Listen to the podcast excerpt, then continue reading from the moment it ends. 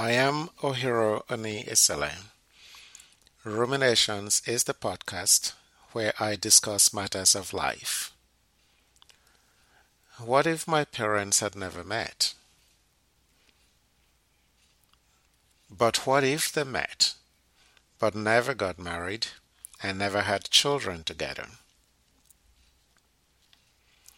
What if my parents had chosen to stop at child number three? What if I was never born? Will this have been a different world? Would someone else have impacted the people that I have met in my life and impacted them in the ways that I hope I have touched people?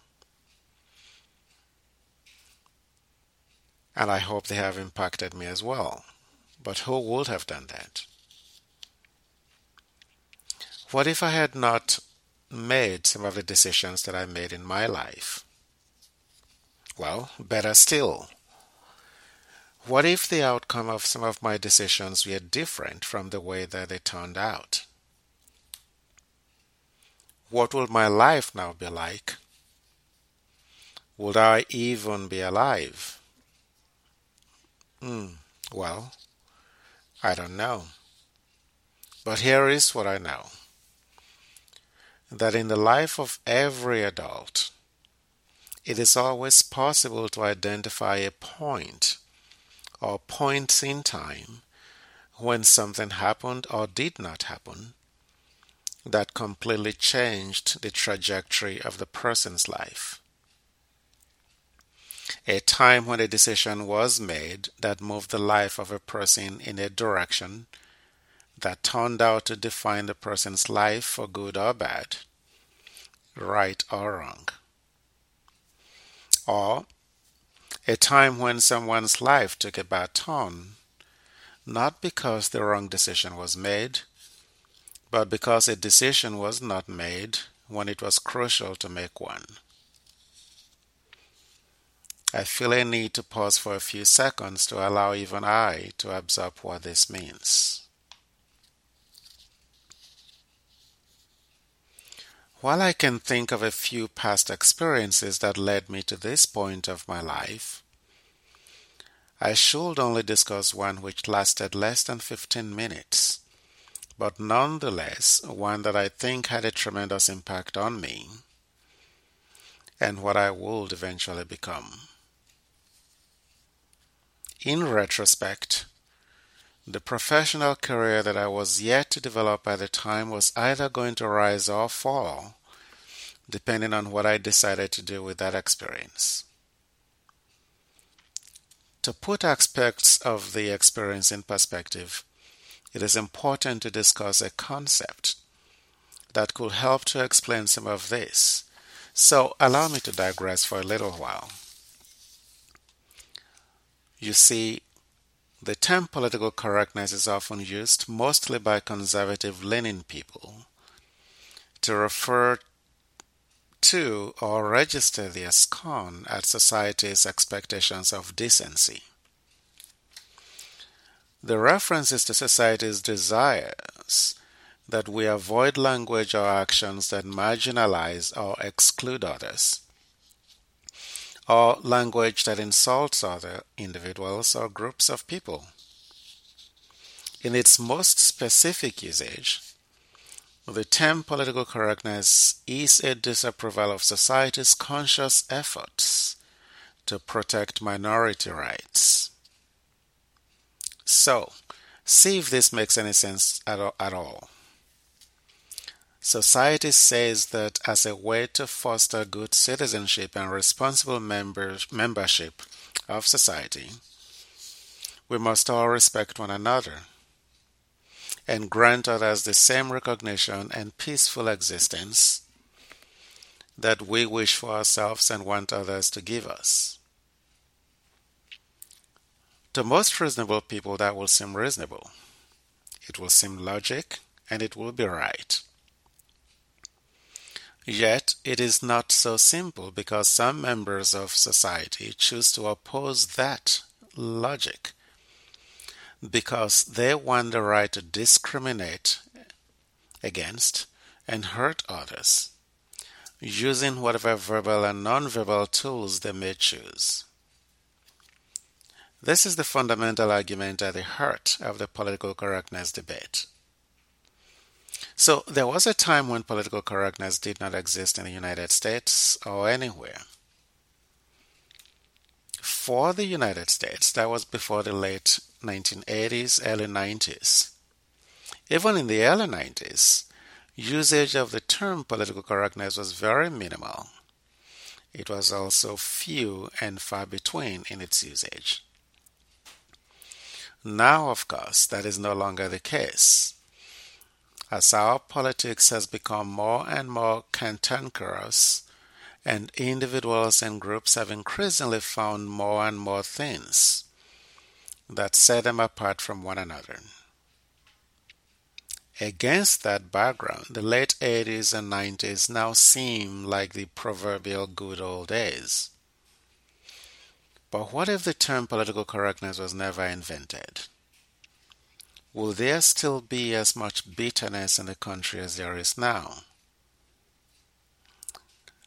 What if the term was never coined and planted in our consciousness? Would our nation and people be more embracing of common sense? Or doesn't common sense just produce respect and civility toward others? So, well, uh, I was a graduate student at a time when political correctness was not yet an expectation. It was actually just beginning to receive mention, and with the same level of scornful opposition as in today's society. In one class one night, right out of the blues, a classmate of mine expressed that she could not understand why a person without the ability to speak English language was being allowed to contribute so much to discussion in a group that she had been assigned to observe. Perhaps in the embarrassment that someone would say that about another classmate, or perhaps out of a feeling of responsibility to protect the integrity of our group process by protecting a fellow group member. My group counterparts argued that there was nobody in our group who could not speak English language. That argument was not even necessary. Yet, my classmate went on to say, in response, quote, I am referring to the only immigrant in this class, she said. And I have been to many countries, including India. If I cannot understand him, neither can you. And of course, you know who I'm talking about because he's the only immigrant in this class. End of quote. I was certain that she did not speak English better than I did, except that we just had different accents. Embarrassed and unhappy about what had just happened, the professor gave the class a lecture on respect and apologized to me for the incredible disrespect that I had just suffered in her class. I proceeded to graduate from the university with only one friend who was either too young or too naive to know that he wasn't supposed to be friendly with someone who looked and spoke like me. Again, that was a time when political correctness was in was wasn't really a thing. So people were allowed to have no filter between their brains and their tongues. The next day, as I was driving to work, I could not help crying through much of the way because the humiliation of the previous night stung like nothing else at that time. As I got very close to my office at the time, I wiped the tears off my face and said, quote, Before my career is over, everyone in this place will know my name. I actually meant the immediate region where my university was located. I did not know how I would carry out the pledge that I had just made to myself, but once I graduated, I began to write. Because when I came to the United States, the first book that I read actually had something written in it by the author that, according to him, Benjamin Franklin had once said, If you want to be remembered after you are gone, write. So, of course, I began to write. The product of that effort was my first book, In Pursuit of Dreams, which opened the world to me in terms of my career and remains the published work by which I am best known. Oh, should I mention that I later returned to the same university as a professor and became the director of the same academic program where I had been humiliated just over two decades prior? Okay. That's how I came back and became the first graduate of the program and the first immigrant to be the director of that academic graduate program. But just to backtrack a little, just one semester after that experience that I had, the experience of being humiliated by a classmate. I was in another class where the professor walked in after grading an exam that we had just taken the week prior and announced to the class, quote, If you want to know how to write scholarly, the person to go to is this guy pointing at me. Your name is Ohiro, right? he asked with my paper in his hands. Yes, indeed, my name was and still is Ohiro. So let's take a look at this. A classmate had just succeeded in humiliating me one semester ago, and here was a professor, a scholar, who didn't even know who I was, lifting me up. But now let's go back to my effort at understanding the what ifs of life. What if I had not been humiliated in that class that night? Will the journey of my career and life have taken me to this point where I am now? My sense is that the answer is no which is why I would in fact be inclined to thank that old classmate if we ever met again. What if I hadn't had that experience? Would I ever have written In Pursuit of Dreams, let alone multiple books after that? I'm not even sure. What if my father had not trusted me enough to believe that I would make the right decisions if he sent me overseas, out of a country where I was born and raised and with which I was very familiar.